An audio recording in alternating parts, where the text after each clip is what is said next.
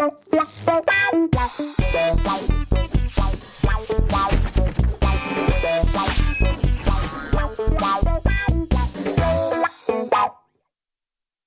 Herzlich willkommen zu einer nagelneuen Ausgabe von Almost Daily und ich freue mich ganz besonders auf die heutige Ausgabe, denn wir haben einen fantastischen Gast, Simon Kretschmer, Ah, endlich ich- mal wieder am ich Tisch. Wusste, dass das macht. Hallo. Hi.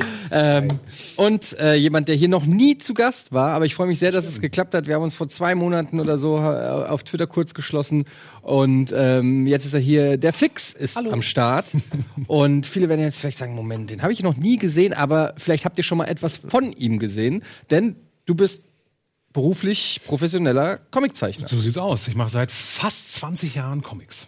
Und du bist jetzt in aller Munde, muss man wirklich so sagen, denn du hast etwas geschafft, was äh, eine, dir ist eine Ehre zuteil geworden, der, der wirklich noch kein keinem äh, deutscher Comiczeichner zuteil geworden ist, nämlich du durftest den neuen Spirou-Band malen. Zeichnen. Zei oh, Und du hast vorher er hat's extra noch so gesagt. froh, dass- er hat- Ich wusste es es. gibt Ich zähl nämlich- das, ich zähl das. Willst du mal alle Regeln aufzählen, die man oder alle Fauxpas Nein, es aufzählen, die man es gibt vermeiden eigentlich nur, Es gibt sollte? eigentlich nur zwei. Es gibt nur zwei. Pass auf. Also Sag doch eins, einfach noch den anderen nicht. eins, es sind Comics und keine Cartoons. Cartoon ist immer der Einbildwitz, ja, also wenn es irgendwie eins hast. und so Garfield, so Dreier. Drei ist ein Strip, ist ein Comic-Strip. Also sobald es mehr als zwei Bilder sind, spricht man eigentlich von einem Comic. Also das, was Okay. Joscha Sauer macht oder Ralf Rute, Ja. in der Regel Cartoons. Das, was ich mache, Nach dem Strip ist Comic einfach. Genau, Ab da ist genau, es. Okay. genau. Dann gibt es noch die Zwischenstufe, den One-Pager, was genau eine Seite ausfüllt und nicht nur ein Strip. Und dann hat man eben den Comic. Und Ja. da sind wir schon beim Thema ganz kurz. Lass mich doch ganz kurz Ich- mal ja, sagen, worum es hier nämlich da geht. hast du recht. Nämlich um dieses fantastische Werk Spirou in Berlin. Und ich weiß, da draußen, ihr seid alle vielleicht schon auch ein bisschen alt und ähm, das ist nicht Marvel und nicht Thanos und der, und der goldene Handschuh oder was auch immer ähm, auch- mit den sieben Steinen. Hier Steine dabei. Aber für mich, und deshalb habe ich auch ähm, Kontakt aufgenommen zu dir, als ich das gelesen habe, weil ich äh, ein, ich bin aufgewachsen mit den franco-belgischen Comics. Meine Mutter war damals ähm, mit einem Mann zusammen, der in einem Comicladen gearbeitet hat. Ja. Ich habe deshalb auch mal von meiner Sammlung zu Hause ein paar geil. Sachen mitgebracht. Hier echt Hast original. eine echte Sammlung? Ja, ja, das ist noch. Ich habe alle Asterix-Comics und das ist, glaube ich, die. Ich weiß, lass mich lü- lügen. Da sind noch D-Mark-Preise drauf. Ja, also es ist die erste oder zweite, dritte Sechs Auflage.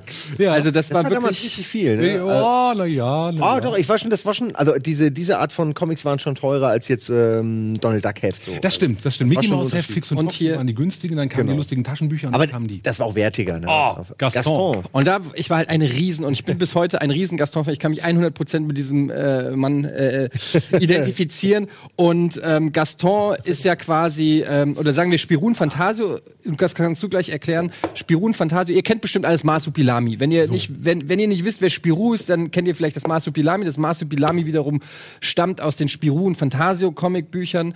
Und ähm, jetzt wäre meine Frage, ist Spirou und Fantasio ein Spin-off von Gaston oder umgekehrt oder ein Crossover? Weil Umgekehrt. Fantasio arbeitet ja in der gleichen Redaktion wie Gaston. Genau, umgekehrt, umgekehrt. Also als allererstes wurde 1938 äh, Spirou erfunden. 1938. 1938. Also haben, Spirou hat dieses Jahr 80-jähriges Jubiläum. Boah. So, äh, da- das war, die suchten für ein Magazin, für ein Kindermagazin, suchten die so ein Maskottchen und dann wurde der Zeichner Rob Well beauftragt, sich was auszudenken und der hat einen Pagen gezeichnet. Man weiß nicht so richtig warum, es war ein bisschen am Anfang ein bisschen absurd.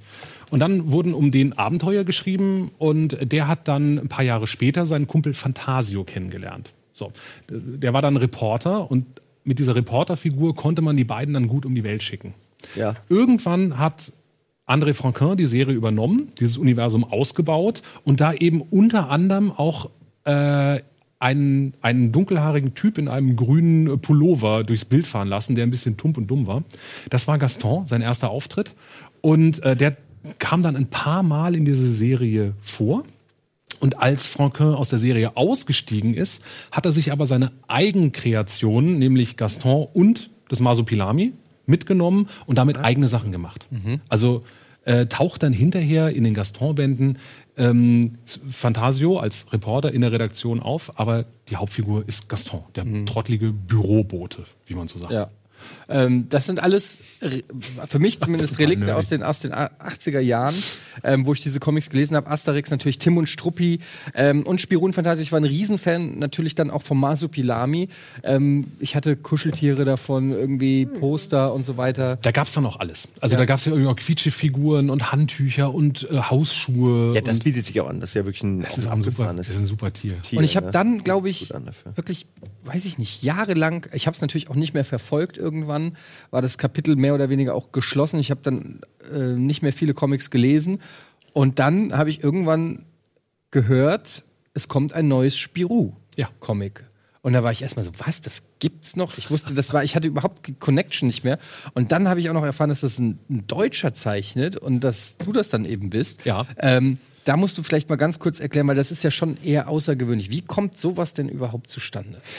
Ja, das ist, das ist tatsächlich eine längere Geschichte. Also ähm,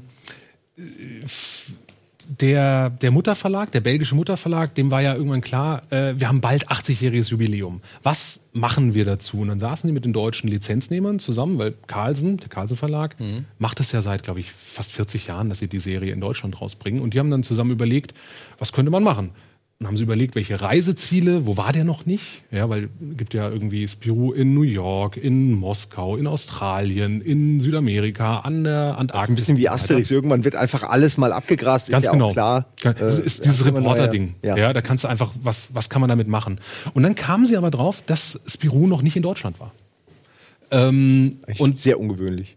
ja, naja, irgendwie auch nicht so ganz, es ist halt nicht so plakativ einfach wie wenn du sagst Australien, da denkst du sofort irgendwie an Kängurus, Kängurus und- und, und Aborigines Dschungel. und Gold und so weiter. Und bei Deutschland, ja, da hat man eher andere Assoziationen. Ja. Aber ähm, dann haben sie Deutschland eben mit Berlin in Verbindung gebracht und hatten auf einmal diesen Titel Spirou in Berlin. Und dachten, das klingt echt catchy. Also die hatten noch keine Ahnung, was das für eine Geschichte sein sollte, ja? also wovon das irgendwie handeln könnte. Aber da war dieser Titel und äh, die, der Carlsen Verlag, also die, die, die, deutsche Seite, hat den dann mit nach Hause genommen und hat, haben so drüber nachgedacht, das hat die nicht losgelassen und die dachten, da könnte man was doch draus machen. Und vielleicht eben ausnahmsweise mal zu dem Jubiläum über diese Stadt mit einem Zeichner, der in dieser Stadt lebt. Dass du über, von Berlin eben nicht den Blick aus Paris oder Marseille oder Brüssel eben hast, sondern so einen inneren Blick. Und das haben sie dann den, dem Dupuis, also dem belgischen Mutterverlag, vorgeschlagen. Und die haben gesagt, nee. nee, nee, nee. Warum sollen wir das machen? Das hat bisher noch nie jemand anders gemacht. Das, die, Serie ist unsere Serie, also nee. Und da haben sie sich darauf geeinigt, dass ähm, die Deutschen einen, einen Pitch machen können. Also quasi wie so ein Casting. Ja, die sollten so einen Ideenwettbewerb. Schreibt uns mal, was ihr da vorhabt und wie das aussehen könnte. Und wenn das gut ist, dann sagen wir vielleicht ja. Aber Moment, also das heißt, es wird dann vom Verlag sozusagen ausgeschrieben. Wie kriegt man denn davon? Geht es dann, habt ihr, sind alle Comiczeichner in Deutschland in irgendeiner Gilde, wo das dann angeschlagen wird? Und man, also wie kriegt. äh, Na, ganz so, ganz so ist es nicht. Ähm, ein Verlag arbeitet, hat ja so ein Portfolio an Zeichnern, mit denen sie regelmäßig zusammenarbeiten. Und dann hat man da einfach erstmal überlegt, wer kommt überhaupt in Frage. Also vom, du brauchst jemand, der im Idealfall Spirou liebt, sich in der Serie gut auskennt. Du brauchst jemand, der einen gewissen Grad an Humor hat, der Geschichten erzählen kann, der auch in der Lage ist, so ein, so ein also auch nervlich so ein internationales Ding irgendwie durchzustehen.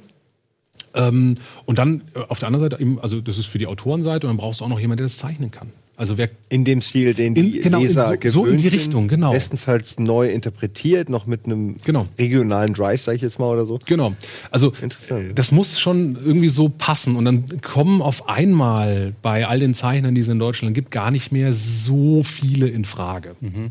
Ähm, zum Beispiel war auch eine Idee, Ralf König zu fragen. Also die, die finden, Entschuldigung. nee, also ähm, Ralf, Ralf König find, ist in Frankreich bekannt. Den könnte man dort verkaufen Und der sagt zum Beispiel von sich, also ganz ehrlich, er kann mit Spirou nichts anfangen. Der Mhm. kennt die Figur nicht und bei ihm würde das wahrscheinlich ein schwules Abenteuer werden von einem Reporter. Und seinem Ja, ja, im, im Berliner Nachtleben. Ganz genau, Ich kann ganz mir genau. jetzt Das- schon eigentlich einen Ralf König denken. Ja, auf jeden Fall, man sieht Kann man sofort. direkt ja? bei so einem Leder- Dicke Dödel 3. Ja. er braucht kein Spirou. Ich würde es so. gerne, also ohne Scheiß, ich würde es wirklich gerne sehen, was er draus macht, aber er sagt, nee. Und ich glaube, so, so gibt es einfach einige Zeichner, die halt gehen würden, aber die passen nicht zu diesem Universum. Und ähm, ich war, ich habe sofort hier geschrien. Ich habe sofort, geil, das würde ich sofort gerne machen, weil ich einfach mit Spirou aufgewachsen bin, so wie du. Erst zwar interessant, dass du Spirou sagst. Ich habe immer Spirou gesagt. Kann man auch sagen. Ich glaube, in Deutschland ist es okay. Ich versuche nur sophisticated drüber Ja, zu okay. kommen. Ähm, ja, äh, aber nach wie vor hast du dann erstmal Skizzen von dir geschickt? Hast du dann erstmal gesagt, so würde ich Spirou zeichnen und denen deine Entwürfe geschickt oder, oder eine, ein Storyboard oder eine Outline für eine Geschichte oder wie war das? Alles. Also ich habe tatsächlich ganz klassisch mit einem Drehbuch angefangen. Das heißt, ich habe die Geschichte geschrieben, auf die Seiten verteilt und denen gezeigt, was ich mir so vorstellen könnte, wie die Story sein könnte. Und dann habe ich noch ein Drehbuch geschrieben, das habe ich dann Carlsen gezeigt, dann habe ich noch ein Drehbuch geschrieben, äh, dann haben wir das nach Belgien geschickt, die sagten, ah, mh, nee, hier und hier und hier, das gefällt uns nicht. Also Inwiefern, wie, wie schwierig war dieser Prozess, dieser Filterprozess des immer wieder Neuschreibens und dann ist irgendwas, was nicht okay ist, und dann schreibt man es um. Äh, niemand mag das, aber hat, würdest du sagen, es hat sich dadurch verbessert Ja. auch wirklich? Also es war notwendig und, und ist Ja. gut, dass jemand Ja, also ich äh, weiß nicht, ob das beim, beim zweiten Mal noch so notwendig wäre, aber es war wie ein Trainingsprogramm. Mhm. Also, ähm, weil mir darüber auch so Dinge klar geworden sind, wie die, wie die Serie funktioniert oder was auch erwartet wird. Mhm. Also ein Spirou-Band muss ein Spirou-Band sein. Das heißt, die Hauptfigur ist Spirou. Nicht Fantasio, nicht das Eichhörnchen, nicht der Graf, Spirou. Und zum Beispiel beim, einer meiner ersten Entwürfe lag der Fokus der Geschichte mehr bei dem Reporter, bei Fantasio, weil ich den persönlich lieber mag. Ähm, äh, ist dann und, und dann sagten die, ja, ist aber dann kein Spirou-Band mehr. Also so können wir es nicht machen. Der Fokus muss auf der Hauptfigur sein. Und dann denke ich, okay, dann setze ich mich nochmal hin und schreibe das um. Oder Von welchem Zeitraum reden wir jetzt? Also das klingt alles so, als ob das ewig lang gedauert Ja. hat, bevor das dann losging. Wann, wann war diese erste Kontaktaufnahme? Weil seit wann ist das Band raus? der Band ist jetzt seit äh, drei Wochen raus. Der Band, das Band. Das Band, der Band. Ja, Der ähm, Band ist jetzt seit drei Wochen raus. Seit drei Wochen raus. Das heißt, also äh, äh, im August 2018 Genau. erschienen. Am 31. August. Ja. Nee. Doch, was haben wir denn jetzt? 31. Juli. Jetzt haben wir August, ne? ja, also seit einem Bin ich schon September? Nee, wir haben es fängt gerade an, der September. Dann sind es jetzt genau vier Wochen. Also es ist jetzt vier Wochen draußen. Und wann war diese Phase, von der du jetzt schreibst, mit den Rewrites und allem? Vor dreieinhalb Jahren. Vor dreieinhalb Jahren. Da ging's Boah. los. Da ging's los. Da kam die Idee auf und dann habe ich ungefähr zwei Jahre lang geschrieben.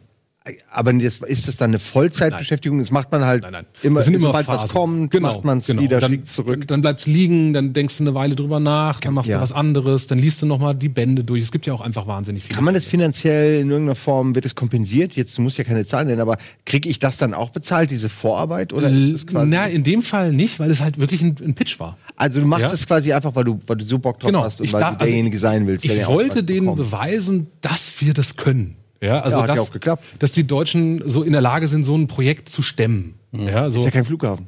Nee, eben. Ich dachte auch, das, das muss doch irgendwie vom Boden runtergekriegt zu werden. Und ähm, das war auch meine Motivation, weil einerseits, klar, hatte ich Bock, ein Spirou zu zeichnen, aber andererseits dachte ich oder denke ich auch immer noch, so ein Projekt ist ein Türöffner für deutsche Zeichner nach Frankreich. Und Frankreich ist nach wie vor in Europa der größte Comicmarkt. Wir reden gleich noch äh, mehr über ähm, den Entstehungsprozess äh, von Spirou in Berlin. Äh, mich würde dann auch gerne mal interessieren, ob du vielleicht mal ein paar Angaben zur, zur Auflage und vielleicht auch äh, zur, zur finanziellen Situation machen kannst. Das würde mich dann doch mal interessieren, ob, ob da Geld drin ist. Ähm, kannst du ja gleich sagen oder auch nicht sagen. Ähm, nach der Werbung. Bis gleich.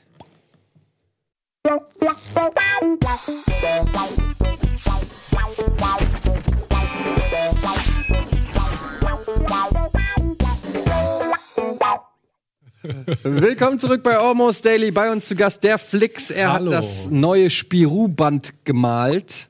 Den Gezeichnet. gezeichnet. Oh Gott. Wir kommen noch mal rein. Kommt jetzt alles. Nee, nee, nee, nee, nee, nein, ich finde das schon okay.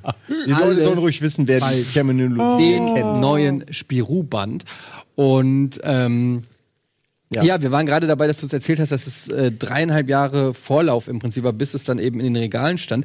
Ähm, Erzähl uns doch mal, wie viele Leute kaufen so ein Comic in Deutschland? In Deutschland? Ähm, wir sind, äh, es ist der Hammer. Wir haben schon mit einer ganz guten Nachfrage gerechnet, aber die erste Auflage dieses Buches war innerhalb von zwei Tagen, also innerhalb von 48 Stunden weg.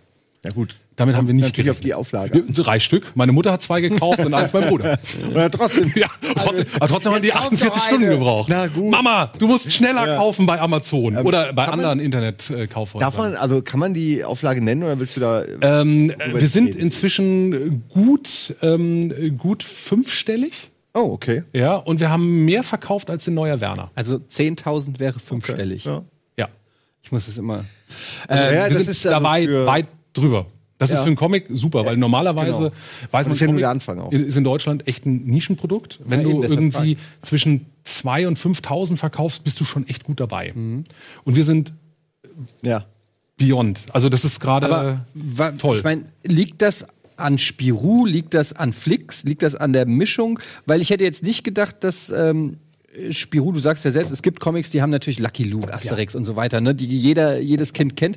Spirou und Fantasio hat man vielleicht schon mal gehört, aber würde so. ich jetzt schon sagen, dass das ähm, nicht so. War was für Intellektuelle. Ja, ja, das ist ähm, in es Deutschland. War, es war das intellektuellere Comic. Es war ein bisschen teurer und so, hatte ein bisschen bessere Verarbeitung. Es, es, hat den, es hat den Unterschied, ähm, Asterix und Lucky Luke wurden über einen Kiosk vertrieben. Das hieß, die waren an allen äh, Bütchen irgendwie zu kriegen. Ja. Spirou und Gaston nicht, die waren über den Buchhandel zu kriegen und dadurch nicht ganz so verbreitet. In Frankreich ist Spirou genauso ein Se äh, Säulenheiliger wie, wie Asterix. Ja, äh, wie Asterix. Gibt es einen Spirou-Film? Ja, klar. Es war gerade eine Live-Verfilmung ist fertig. Es gibt eine Trickfilmserie, es gibt Echt? mehrere Masopilami-Filme. Die haben gerade diesen Monat, weil es hier nicht so genau, populär ist. Die haben, die haben einen, einen Freizeitpark, einen Spirou-Freizeitpark eröffnet. Le Parc Spirou. ist gerade offen. Hast du also, den angeguckt? Nee, ich bin noch nicht hingefahren, weil es wirklich jetzt auch alle mit dem Hütchen natürlich. Ganz genau, mit dem, dem Rummelsdorf nachgebaut. Das ah, ist total geil. Ganz kurz, Hütchen. Obwohl, ja. Hier ist er ja, ne? Ja, ja, der fällt runter. Okay, weil ich dachte gerade so, du hast es wirklich dich getraut, ohne ihn. Äh, Na, weil er ist hier, Moment, er ist hier in diesem äh, Anfangsbild auch nicht drin. Moment, Nein, kann man das irgendwann. Aber man sieht ihn auch in anderen Comics häufiger. Ja, hier hat er ihn auch nicht. Ja, nee, hab ich auch nicht. Was für ein Affront das gewesen wäre, wenn du es dir erlaubt hättest, ihn ohne ja. Hut zu zeigen. Nein. Das wäre nicht möglich gewesen. Oder? Nein, der Hut muss natürlich oder einen anderen Hut. Aber, aber, aber, was ja einfach dieses Grundproblem an dieser Spirou-Figur ist, dass der diese Hotelpagen Outfit trägt. Und das macht nicht so richtig Sinn. Vor allem, wenn er irgendwo drei Länder weiter äh, längst vom Hotel genau, gewachsen ist. Und deswegen habe ich gedacht, ich schreibe die Geschichte so, ähm, dass er gezwungen ist, darin in ein Hotel zu gehen und diese Uniform anzuziehen. Aber eigentlich läuft er ohne rum. Und eigentlich läuft er sehr deutsch, sogar mit Sandalen und Socken rum.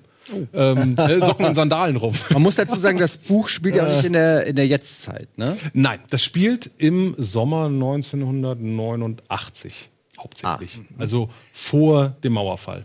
Und du hast vorhin, da hast du perfekte äh, Überleitung gerade gebracht. Du hast vorhin bei dem Asterix hier, der große Graben, gesagt, das wäre im Grunde Spirou in Berlin. Ja, im Grunde. Also die Grundidee sozusagen ist, ist Nein, also, also was, als Beispiel jetzt nur. Genau, was, was äh, Gocchini da gemacht ja. hat, ist, dass er da ein, äh, eine geteilte Stadt gemacht hat. Ja? Genau. Und da gibt es eben der, auch Spitzel auch und äh, Leute, die anderen beobachten und man guckt, was die machen. Und das ist halt im Grunde diese Grundidee von einem geteilten Berlin. Das hat er da schon aufgegriffen.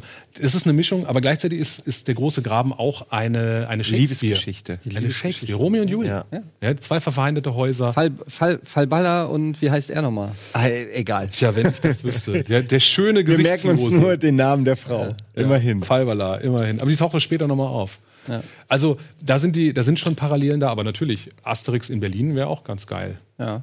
Ja, das wäre jetzt meine nächste Frage. Also das äh, verkauft sich gut. Ach so, genau. Wie kommt es denn in Frankreich an? Ähm, Oder gibt es das da noch gar nicht? Noch, das ist noch nicht, das ist Deutschland-Premiere. Hier ist es zuerst rausgekommen. Ach nee. Ja, ja, ja, ja. Oh.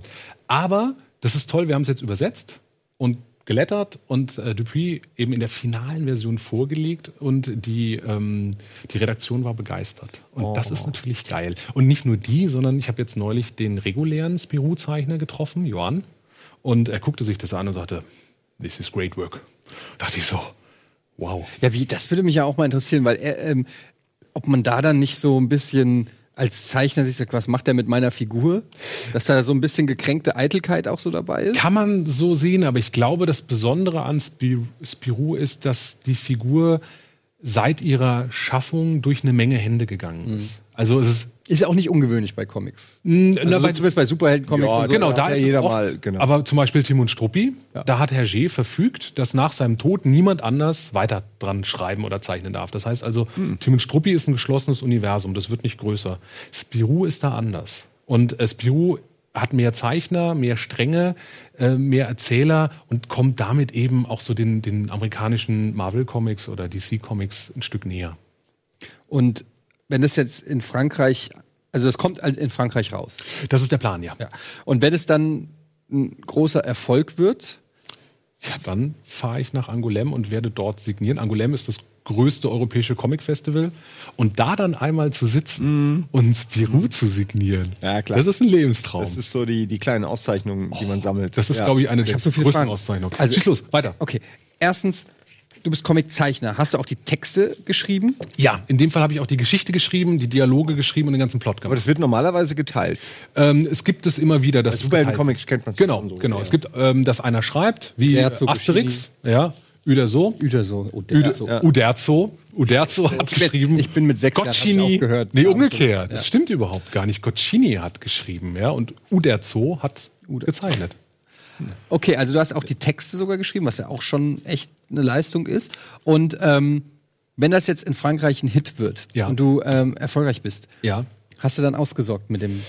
Äh, äh, da, da wir einen richtig schönen ausgedehnten Urlaub machen. Ja? Also man verdient dann schon. Ja, Wie ja. ist das? Bist du am. Bei, bei, beim Buch ist es ja irgendwie so. Du bist, du kriegst bist an den Verkäufen beteiligt. Also die, im Grunde, mal böse ausgedrückt, die Leserschaft ist gar nicht so wichtig. Wichtig ist, dass die Leute das Buch kaufen. so.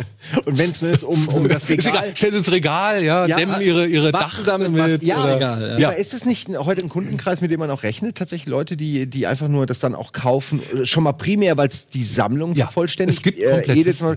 Äh, genau, also äh, gibt ja, also, du bist ja auch jemand, du sammelst das klar, dass man dann denkt, komm, ein, ein mehr oder weniger willst jetzt den Braten auch nicht fett machen, dann sammle ich das natürlich. Also ich habe das Ähm, auch bei, also die ganzen älteren Leute. bei meiner DVD-Sammlung oder so, wo ich dann äh, einen dritten Teil, also zum Beispiel Matrix, gutes Ja. Beispiel, äh, wo ich Matrix 2 und 3 habe ich natürlich auch auf DVD. auch. Sehr gutes Beispiel. Ähm, ja. warum? obwohl- Ja, Man bräuchte einfach den weil, ja, einfach nicht. weil Alles das- Gute an dieser Trilogie das ist Star Wars. Teil. Ich habe auch alle Star Wars Filme, auch wenn Ja. ich nicht alle gut finde. Aber das ist, gehört halt für eine äh, komplette Sammlung dann eben irgendwie dazu. Ich sag einfach immer, ich habe die Matrix-Trilogie und es steht nur der erste da. das ist auf jeden Fall. Das hat, und es hat sich noch nie einer beschwert. Alles gut. Ach, dann können wir gucken. Ja. Folgen Sie dem weißen Kaninchen. Genau. Nein, aber es gibt tatsächlich natürlich Leser äh, oder Käufer, die kaufen das Buch, tüten das zu Hause ein, dass es irgendwie in einem 1A-Zustand bleibt. Also 1A ist auch wirklich die Bezeichnung unter Sammlern, ähm, äh, was, Okay. die, was, die, was den Erhalt ja, oder den Zustand des Heftes ausdrückt oder des Buches ausdrückt. Und dann wird es eingelagert und die hoffen, dass das äh, irgendwann super viel wert ist. Gibt es ähm, äh, Einflüsse, die dich, äh, also abgesehen natürlich von den anderen äh, Spirun Fantasio Comics oder so, aber gab es irgendwie was, wo du sagst, okay, jetzt kann ich dem hier mal so ein bisschen was, weiß ich nicht, ich äh, fantasiere jetzt, du bist Fan von irgendeinem äh, Tarantino-Film und hast Mhm. da so eine Anspielung oder gibt es irgendwas, wo du gesagt hast, das, das arbeite ich damit rein? Also, was sich bei dem Thema natürlich total angeboten hat, ist äh, zu gucken, welche Filme gibt es, die mit Agenten zu tun haben. Oder, äh, ähm, und da war für mich natürlich James Bond großes Vorbild. Also so Action mit reinzubauen, war großartig. Und ein anderer Film, wo ich gedacht habe, den kennt man auch international, ist so, ein, so unser deutscher Oscar-Film, Das Leben der anderen. Ach so, okay. Der ja auch in der DDR spielt. Und deswegen gibt es dann äh, zwei, drei Szenen, die genau nach Filmbildern au aus dem Film nachempfunden sind. Ja. So, sodass man diese Verbindung halt herstellen kann. Es bietet sich total an. Wie balanciert man da Humor und Realität und also ein bisschen Politik und diese ganzen, äh, sag ich mal, schwierigeren Themen zusammen mit dieser Leichtigkeit, die ja von dem Medium an sich ausgeht? Das ist total schwer. Ja. Weil ähm, gerade die DDR ist ja so ein ambivalentes System. Also es ist ja nicht so eindeutig schlecht ja, oder böse wie zum Beispiel das Dritte Reich, ja, sondern ähm, da gibt's gute Aspekte. Die Grundidee vom Sozialismus ist ja eine gute Idee. Aber die Umsetzung ist für einige Leute sehr, sehr, sehr schwierig gewesen. Und ähm, denen gerecht zu werden, die also unter diesem Staatssystem gelitten haben, aber gleichzeitig auch nicht nur zu sagen, das war scheiße. Äh, das fand ich nicht einfach. Ähm, und eben zu gucken, wie, was war real los und wie kriegt man das in, mit dieser fantastischen Ebene oder dieser fiktionalen Ebene gepaart. Da habe ich lange wirklich dran rumgeschrieben. Und ich will mal so ein Beispiel geben, was, wo es für mich dann auf einmal so Klick gemacht hat. Und zwar, wenn man so ein Spirou-Band macht, kriegt man ja auch eine Liste von Dingen, die nicht gehen. Und eine der Sex. Sex zum Beispiel, ähm, Tod. Leute, also Figuren sollen nicht sterben. Auch Ja, Blut ja. ist äh, Schießen ja, Treffen ja, Blut nein. Ist Alkohol drin? Alkohol Wahrscheinlich wegen Wein und so ist ja Genau. eher erlaubt als Alkohol alles andere. ist ne? okay und vor allem auch aus der Tradition, also so in den 50er, 60er Jahren waren die Figuren oft besoffen. Also da wurde auch geraucht. Ja, Captain Ja. Haddock. Ja, ja. Genau, also so das ne? Alkohol Ist war damals nüchtern. nicht so schwierig. Ja, also ge- geht eher. Aber was zum Beispiel auch nicht geht, ist Folter. Okay, ja. klar. Physische Folter geht nicht. Und das Interessante ist, die DDR hatte von ihrem Selbstverständnis her auch, ein, dass Folter verboten war. Wenn man sich aber mal damit beschäftigt, was im Stasi-Gefängnis in Hohenschönhausen passiert ist mit Einzelhaft, mit Schlafentzug, mit Wasserfolter, mit Hitzefolter und so weiter, ähm, ist, hat es sehr wohl stattgefunden. Und ich fand es dann sehr interessant, dass in beiden Dingen eigentlich Folter nicht erlaubt ist, aber trotzdem Ja, stattgefunden hat. Und deswegen habe ich eine Szene zum Beispiel geschrieben, die in Hohenschönhausen spielt und wo mit dieser Lichtfolter gespielt wird. Also der Figur wird körperlich nichts angetan. Es gibt Aber, kein ja, Blut ja, und so weiter. Aber dieses hell, dunkel, hell, dunkel, hell, ja. Ah. dunkel. Du kannst nicht schlafen, du kommst nicht zur Ruhe, was dich mürbe macht.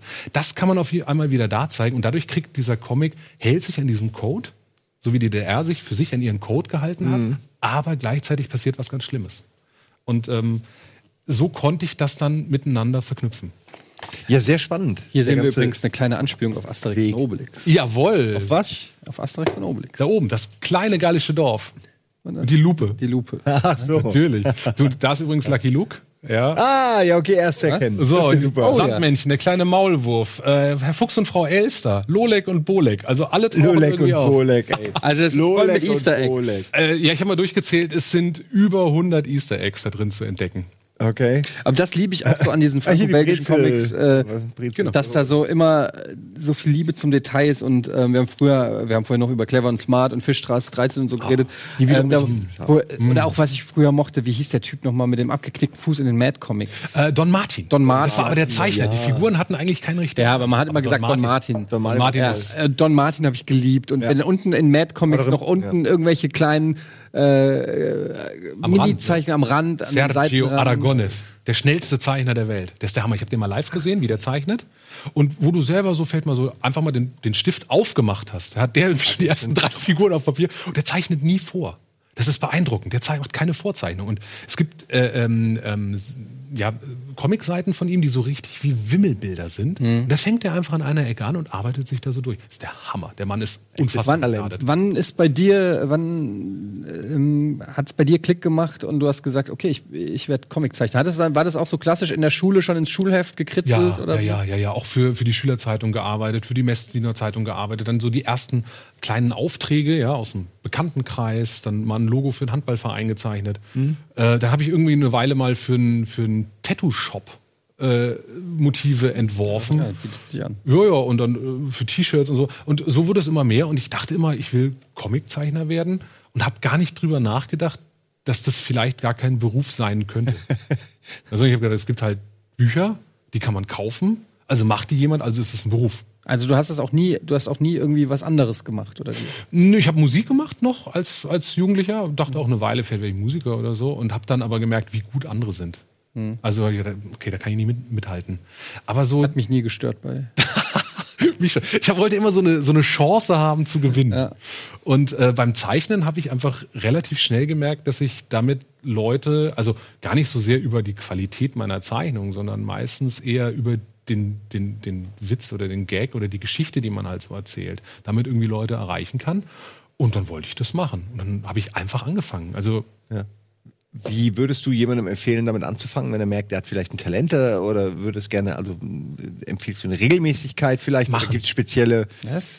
Prozesse? Einfach machen? Äh, Machen, machen, Muss man machen. heute analog oder digital anfangen oder Scheißegal. beides? Oder? Scheißegal. Ich Ja. empfehle den Leuten, analog zu arbeiten, weil ich immer noch glaube, dass so Dinge, die durch die Hand fließen, eine andere, also sich anders im Kopf irgendwie vernetzen, ja, wenn du das irgendwie machst. Das glaube ich. Ähm, aber schlussendlich ist das nur ein Werkzeug. Der wesentliche Punkt ist die Hand, ja, was die Hand macht und dass du, dass du deine Ideen irgendwie rausbringst. Und da muss man es geht auch nicht so sehr ums Zeichnen. Also, weißt du, wer schön zeichnen möchte, der soll Illustrator werden. Beim Comic machen geht es darum, was zu erzählen zu haben. Das heißt Ja. also, in, in Sequenzen zu denken, in kleinen Geschichten zu denken, dann Pointen zu haben, irgendwie, äh, ja, also Dinge, so eine, so eine Kurve irgendwie hinzukriegen. Und das musst du einfach üben. Ja, es ist faszinierend, weil ich habe ähm, durch meinen ähm, Sohn äh, fange ich jetzt an, ihm mal so einen Asterix-Comic zu geben. Zum, der kann natürlich noch nicht lesen, aber so fängt so an, jetzt mal durchzublättern oder mal ein lustiges Taschenbuch. Es fängt jetzt so langsam an, dass das, äh, er hat sehr viele Fragen, muss erst mal lernen, von welch, äh, von links nach rechts und so weiter. Aber es fängt jetzt so langsam an und dadurch gucke ich auch immer wieder rein, zum Beispiel in, in, in so ein Asterix-Band und lese das natürlich so mit erwachsenen Augen komplett anders, als ich das als Kind gelesen habe. Ja. Also mir fallen plötzlich so, ähm, ja, wie du es gerade sagst, so eine Ro Romeo und Julia Story wäre mir natürlich, früher wusste ich nicht, dass da irgendwie Shakespeare dahinter steckt oder so. Ähm, also plötzlich fallen einem so Anspielungen an, äh, auch bei, bei Cartoons im Fernsehen oder so. Ich habe ihm neulich, ähm, weil ich ihm beibringen wollte, Gemüse zu essen, habe ich ihm Popeye gezeigt, diese ganz alten Cartoons. Super, ja. Und ähm, die sind ja hochpolitisch, die sind irgendwie Ende der 30er Jahre äh, oder teilweise äh, während des Zweiten Weltkriegs entstanden und so. Und auch die ganzen alten, ich habe sogar auf DVD gekauft, die ganzen alten Donald Duck Cartoons. äh, ja, ja, Du, da gibt aber Disney hat eine ganze Weile, ähm, ja, heute würde man sagen, Propagandafilme Ja. gemacht mit deinen Figuren Absolut, und dem Universum. Ja, Und das, ist war aber auch super. damals einfach als Firmenbesitzer sozusagen, als Produzent von irgendwas, warst verdienen. du Patriot und hast dich halt so dem Ganzen auch äh, verschrieben. So. Ja, aber das konnte er auch einfach normal. verkaufen. Damit hat er Geld gemacht. Ja, ja, er konnte genau. auch für seine Angestellten einfach die Löhne zahlen. Und dann haben sie das eben auch gemacht. Aber das fällt dann, als Kind siehst du halt einfach nur Donald Duck fällt was auf den Kopf. Ja, aber plötzlich siehst du dann so als Erwachsener politische Botschaften oder Metaphern oder Analogien oder so, die dir vorher nie im Leben aufgefallen sind. Und das ist auch irgendwie, finde ich, das Besondere, auch ähm, gerade an diesen franco-belgischen Comics. Ich sagte jetzt immer franco-belgische Comics, damit wir, weil Marvel und so, normal, heutzutage, wenn man von Comics liest, Ja. Comics, denkt jeder, wir reden nur noch von, von Batman und, und, und äh, äh, den X-Men.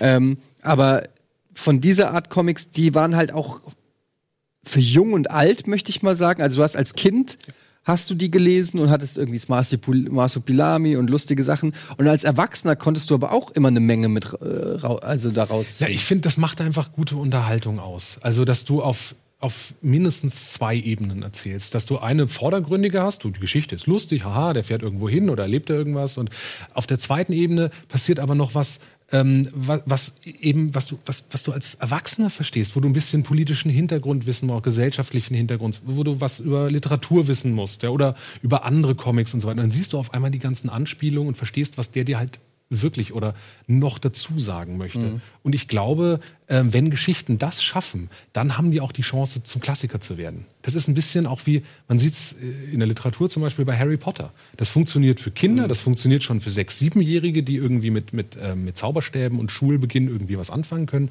Aber als Erwachsene siehst du auf einmal diesen Grundkampf zwischen Gut und Böse und dass man sich einfach irgendwann entscheiden muss, ob man, auf welcher Seite man steht, ja. Und das, oder welchen, welchen Auch Einfluss der Medien. und Ja. Man, man, man rafft wirklich, wie Genau. Dinge in dieser Welt funktionieren, wie manipuliert werden. Alles das ist Hammer. Ja, ja, Ja, und da, das schon. ist, das ist toll daran. Ebene.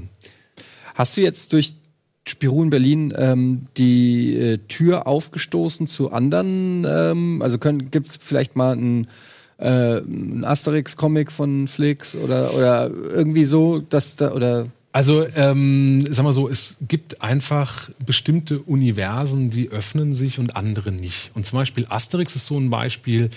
Ähm, da, das hat, ist ja eine autorengeführte Serie, die erst von Gocchini und Uderso gemacht wurde. Dann, als Gocchini tot war, hat Uderso auch selber geschrieben, mehr recht als schlecht.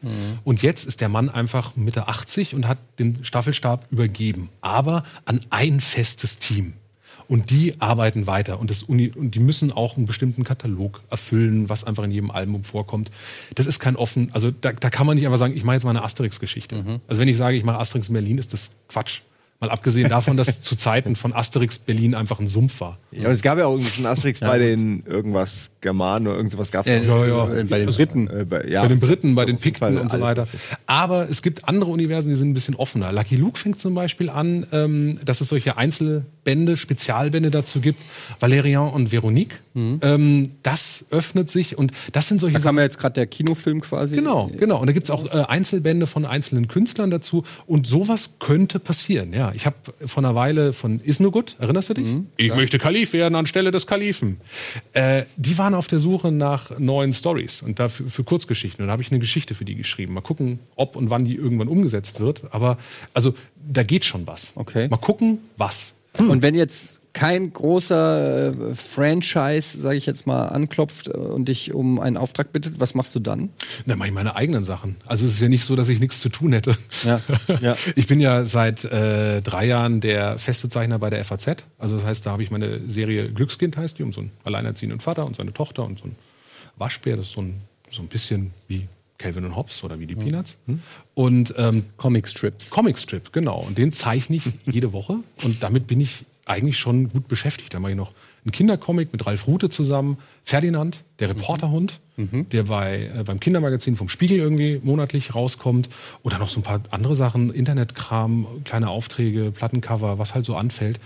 Und eigene Geschichten schreibe ich ja auch noch. Also lange Bücher, die nicht. Ja, hast du auf jeden Fall scheinbar genug zu tun. Ne? Definitiv. definitiv. Aber also man kennt sich, wenn du jetzt Ralf Rute sagst, also man, Entschuldigung, wenn man,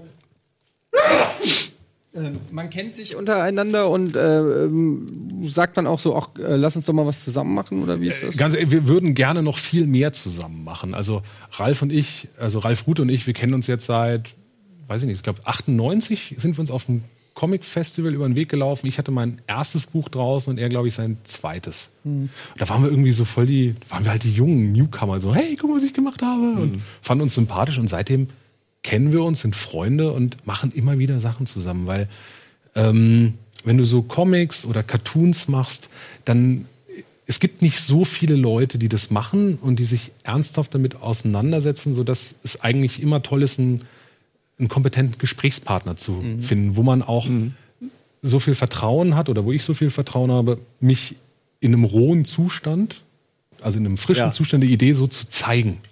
Und Ralf ist so jemand, dem ich das ohne Probleme zeigen kann, wenn ich hier bei Spirou in Berlin am Skript sitze. Ich weiß, das ist jetzt vielleicht maximal zu 50 Prozent gut, ja, aber ich traue mich, ihm das zu zeigen. Ja. Und er, weil er selber in diesem Medium arbeitet, kann sich vorstellen, was der Rest wird, also wie das mal wird.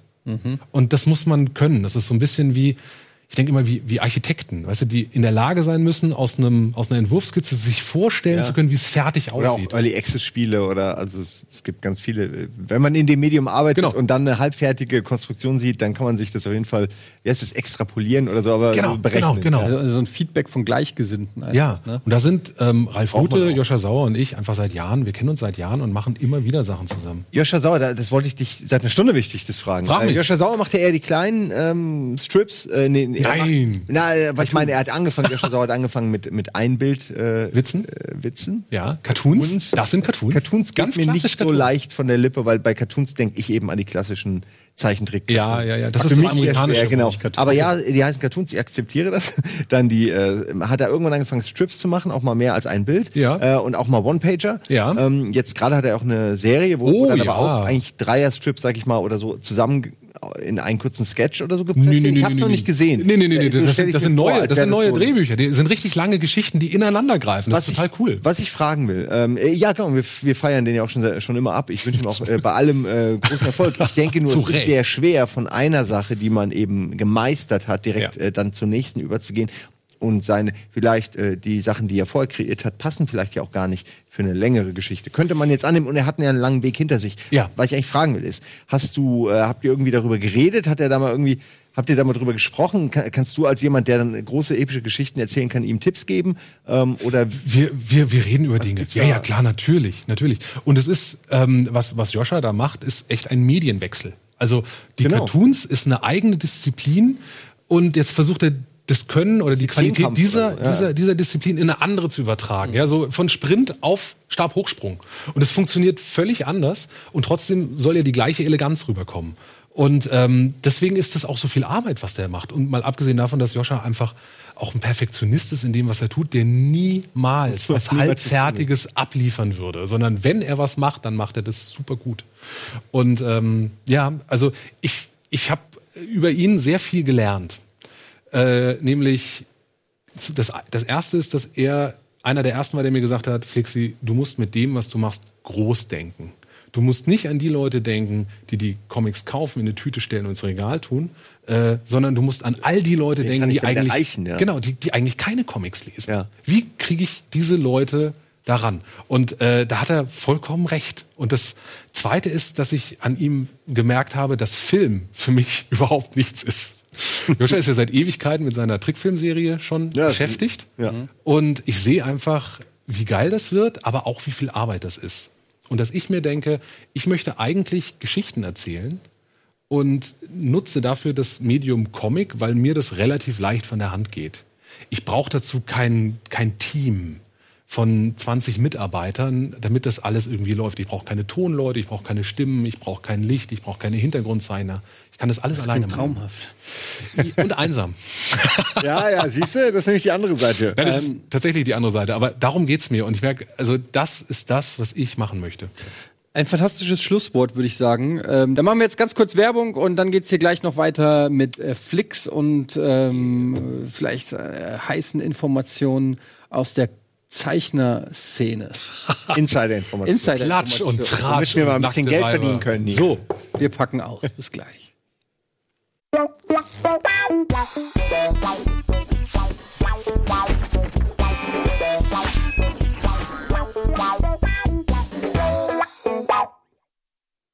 Willkommen zurück zu Almost Daily. Bei uns zu Gast der Flix. Nicht der Pokerflix, sondern der Comiczeichner Flix. auch nicht der Flixbus. Auch nicht der Flixbus, auch Der nicht der Netflix. Flixzug. Komm, jetzt haben wir alle Flixwitze gemacht. Das ist das aktuelle Album, wollte ich schon sagen. Doch, ist korrekt. Ist Album richtig ist richtig. eigentlich. Ja, ist ein Album. Ähm, erzähl doch mal vielleicht ganz kurz, wir haben eigentlich noch gar nicht richtig groß erzählt, worum es da geht. Wir haben nur gesagt, es spielt Stimmt. 89 in Berlin. Ähm, vielleicht mal ganz kurz äh, anteasen, was da storytechnisch eigentlich passiert. Oh, ja, pass auf. Also, die Geschichte sch- geht los, Winter 88. Man sieht die Stasi-Hauptzentrale und die Oberen der DDR stellen vor, wir sind pleite. Und auf einmal öffnet sich die Tür und da kommt ein Typ rein, von dem man nicht so richtig weiß, äh, wer das ist, und bietet ihnen die Lösung an, denn er hat im großen Stil Diamanten in der DDR entdeckt. So. Etwas später sind wir dann in Rummelsdorf. Äh, Fantasio, der Reporter, muss dringend eine Reportage schreiben, findet kein Thema. Sie fahren zu ihrem Freund, den Grafen. Graf von Rummelsdorf ist Wissenschaftler und Erfinder, der viel aus Pilzen irgendwie macht. Und der wird eingeladen zu dem ersten internationalen Mykologenkongress in Ostberlin. Mykologen? Mykologen sind Pilzforscher. Hättest du- was gelernt. Nein. Also, ähm, ähm, zum ersten internationalen Pilzforscherkongress, äh, der in Ostberlin stattfinden soll. Und er sagt, ja, ist ja total nett. Und er würde da auch gerne mal die Kollegen sehen, aber Ostberlin, nee, ist ihm zu gefährlich. Ähm, Fantasio ist traurig, weil er würde gerne mit dem Grafen dahin fahren. Der Graf äh, wird entführt, ist auf einmal weg und sie finden raus, der wird wahrscheinlich in Ostberlin sein. Also reisen ihm hinterher und versuchen ihn wiederzufinden. Und was sie dann dort erleben, wird nicht nur ihre Freundschaft, sondern auch den Lauf der Geschichte verändern. Achso, das wird die Freundschaft. Ich hätte jetzt gesagt, du sagst auf eine harte Probe stellen. Aber dann Ja, das auch. verändern. Ja. Erst auf eine harte Probe stellen und dann verändern. Ja, ja, ja. Es Es wird, nichts mehr so sein wie vorher. nein, Findest du das ausgerechnet diesen Satz so interessant? Ich weiß nicht. man, äh, Und sie so lassen keinen Stein auf dem anderen. Ja, es ist ja, ähm, weißt du, die sind ja schon sehr lange befreundet. Und wenn man da was ändert als äh, Autor zwischen Ja. der Beziehung, das Ja. ist permanent dann. Wie ist das eigentlich? Haben Comicfiguren, also jetzt wie zum Beispiel ähm, Spirou und Fantasio, haben die eigentlich so ein, ähm, so ein Gedächtnis? Also wissen die, was sie im Band davor erlebt haben? Oder ist das immer wieder ein Reset? Nee, das ist, ähm, das ist ein bisschen anders als zum Beispiel bei den Simpsons. Also Homer hat ja in jeder neuen Folge immer wieder keine Ahnung oder wieder vergessen, wie man ein Atomkraftwerk steuert und so weiter. Weiß es, der lernt ja nichts dazu. Hier ist es ein bisschen anders, weil einerseits altern die Figuren nicht konsequent. Auf der anderen Seite ähm, erinnern sie sich aber auch an Abenteuer, die sie schon mal erlebt haben. Also es gibt immer wieder Anspielungen oder Bezüge auf alte Geschichten, ähm, so dass sie durchaus lernfähig und äh, ja le- lernfähig sind und sich weiterentwickeln. Äh, und sowohl die Helden als auch die Antagonisten, die auch also ähm, in dem Fall gibt es irgendwie einen Gegenspieler, der auch schon in anderen Alben aufgetaucht ist und der erinnert sich auch daran, wo er schon mal war. Also nur als das, ich habe es versucht eben das Ganze so zu schreiben, dass man als Leser Ja, keine Ahnung davon haben muss. ja, ja. Also dieser Spirou-Band ist ein perfekter Einsteigerband, weil du musst nichts wissen über dieses Universum, tauchst da ein. Wenn du was weißt, ist wie bei allem, hast du ein bisschen mehr Spaß.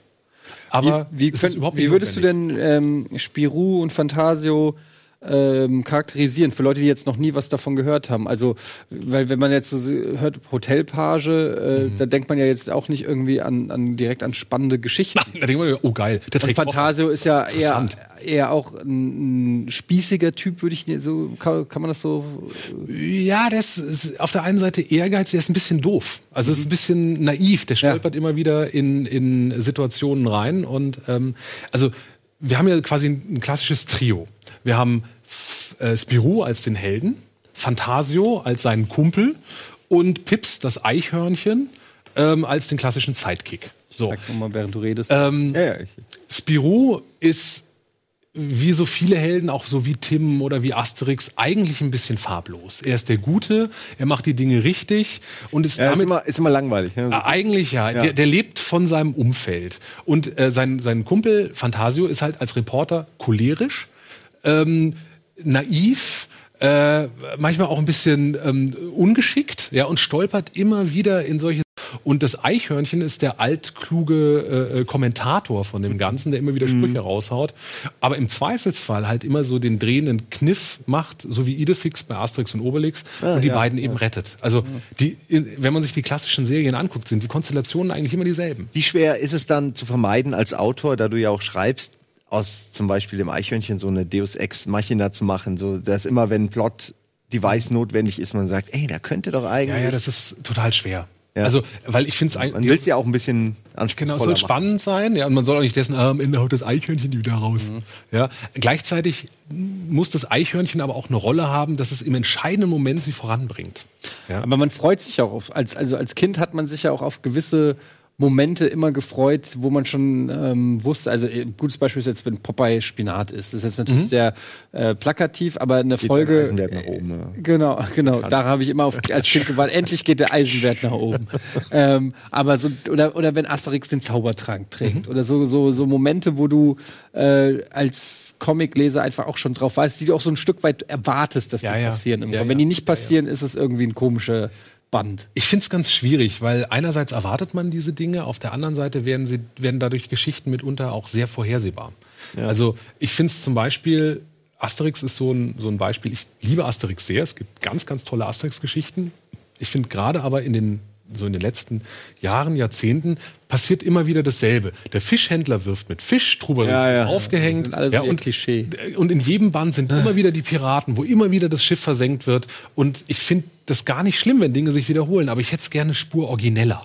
Oder auf eine Art und Weise, wie ich es noch nicht gesehen habe. Das ist Ja, so sollte es ja eigentlich dann Genau, sein. und so ist es halt irgendwann nicht mehr. Und ähm, das ist dann auch in so einem Moment, finde ich den Ansatz gut, ganz unterschiedliche Autoren auf so eine Serie loszulassen, die dann eben wirklich unterschiedliche Blickwinkel einnehmen. Na, es ist ja, ich finde, ein Running Gag an sich ist ja super, aber er muss halt immer wieder angepasst und aufgefrischt werden. So die Piraten, die müssen dann halt immer wieder neu, eine ne neue Sache haben, die sie gerade erst abbezahlt genau. haben oder gerade einen neuen Trick. Vielleicht sind sie friedlich und trotzdem am Ende Genau. dasselbe Ergebnis. Das ist ja dann lustig. Ja, vor allen Dingen, die wurden ja auch irgendwann eingeführt. Das heißt, ein Running Gag äh, kann ja nur ein Running Gag sein, weil er irgendwann erfunden wurde. Und Ja.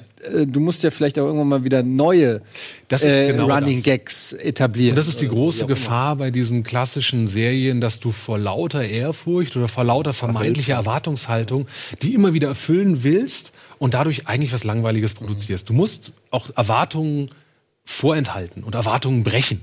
Und dann wird's gut. Spirou in Berlin.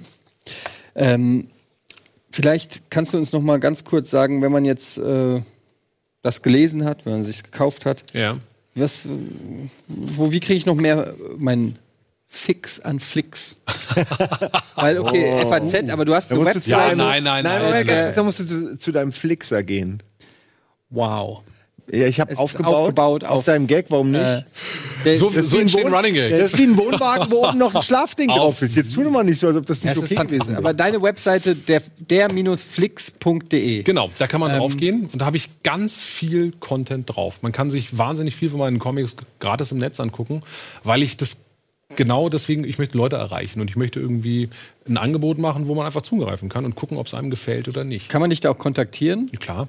Ne, das war ja früher, hätte ich nicht gewusst, wie ich einen Comiczeichner. Äh, Ja, das ist der Vorteil im Internet. auch nicht. Nee, ich, du, als ich angefangen habe zu zeichnen, habe ich auch irgendwie, äh, hatte ich keine Ahnung, wie man irgendwie Leute erreicht und habe dann irgendwie mit unter Postkarten an irgendwelche Verlage geschickt oder so. Kam was zurück? Äh, manchmal, aber meistens natürlich nicht.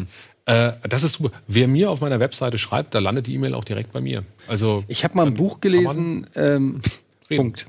ähm, Ende. ich habe mal, äh, weiß ich nicht, da war ich Keine schon, äh, irgendwann während der Abi-Zeit habe ich ein Buch gelesen. Das spielte tatsächlich auch in Frankfurt. Es ging um einen Jungen, der irgendwie sich falsch verliebt hatte und es waren so Locations, die ich halt dann dadurch, dass es in Frankfurt spielt, dein kannte. Tagebuch? Ja. Aber es war, ich weiß auch nicht mehr, wie es heißt. Ich weiß auch nicht mehr, wie der Autor heißt. Ich weiß nur, dass seine E-Mail-Adresse im Buch drin äh, stand. Und ich habe dieses Buch durchgelesen und konnte mich so krass damit identifizieren. Es ist ein bisschen schade, dass ich komplett vergessen habe, wer und was. Und dann habe ich ihm gemailt damals. Und das war halt, weiß ich nicht, 97, 98, also so da, wo das echt noch Ja. ähm, nicht so gang und gäbe war. Und habe ihm gemeldet, dass ich, mir- dass ich den Buch gelesen habe und ähm, äh, damals ein 19-jähriger oder was weiß ich, 18-jähriger Frankfurter bin, das es gelesen hat und es super fand. Und ich werde nie vergessen, dass der dann geantwortet hat und ähm, wie er sehr sich gefreut hat darüber. Ja, ja. Und ähm, da habe ich Das hat sich ihn ausgezahlt, die E-Mail da einzudrucken. naja, ich meine, so oft kriegst du wahrscheinlich dann als Autor dann auch, oder damals zumindest hast du nicht direkt es war das einfach Feedback schwieriger. gekriegt. Es war ja? einfach schwieriger, Leute zu kontaktieren. Und ich erinnere mich, ich habe auch mal Antwort von Ralf König bekommen. Ich habe ihm da eben als eben auch 17-, 18-jähriger Fan äh, geschrieben. Und er hat mir geantwortet, hat mir eine Postkarte geschickt und mir da sogar was draufgezeichnet. Und das, das hing jahrelang. Und man erinnert sich daran. Heutzutage, wenn einer mir was Nettes schreibt, was selten genug passiert, Ja. kriegt dann Like. Fertig. Ja, ja genau. Ein, ein Like oder irgendwie, naja, selbst wenn du eine E-Mail zurückschreibst, Ja. selbst das ist irgendwie, naja, das druckt sich niemand aus und hängt Ja, auf ja. dem Schreibtisch. Glaube ich nicht. Also, insofern, Aber man kann die Leute leichter kontaktieren und ähm, es gibt auch heute, also gerade, ich bin ja jetzt auf Lesetour. Also ich bin ja jetzt unterwegs in vielen Städten. du liest vor dann aus dem Genau, ich lese, ich, genau, die Bilder werden an die Wand projiziert und ich lese Schön. das mit verschiedenen ich Stimmen vor. Okay. Gibt's auch nicht so häufig. Gibt nicht so viele Leute, die das machen. Dann mach Aber mal bitte. fangen wir direkt vorne ich an. will mal die, nur mal kurz mal hör- reinhören, wie sich das Wie anhört. sie anhört, fang hier mal an. Okay. Spiro, was ist das denn? Was ist was? Das! Was? Werde ich demnächst auch noch beim Zähneputzen beobachtet?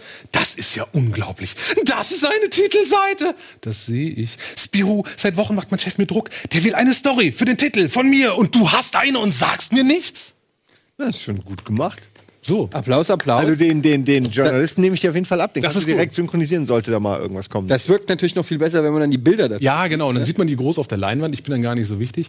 Ähm, aber das ist auch eine Möglichkeit, wo man dann Leute live treffen kann, ja, wo man die sehen kann. Dann kriegt man das ins Buch reingezeichnet. Man kommt in Kontakt, man spricht mit denen und ähm, es ist immer wieder, dass dann eben Leute kommen und sagen, hier, ich bin auch Zeichner, willst du mal gucken, was ich gemacht habe? Und natürlich mache ich das. Ja, weil das ist das, was ich mir als junger Zeichner so gewünscht ja, dass man zu jemandem gehen kann und Genau. Feedback. Ganz genau.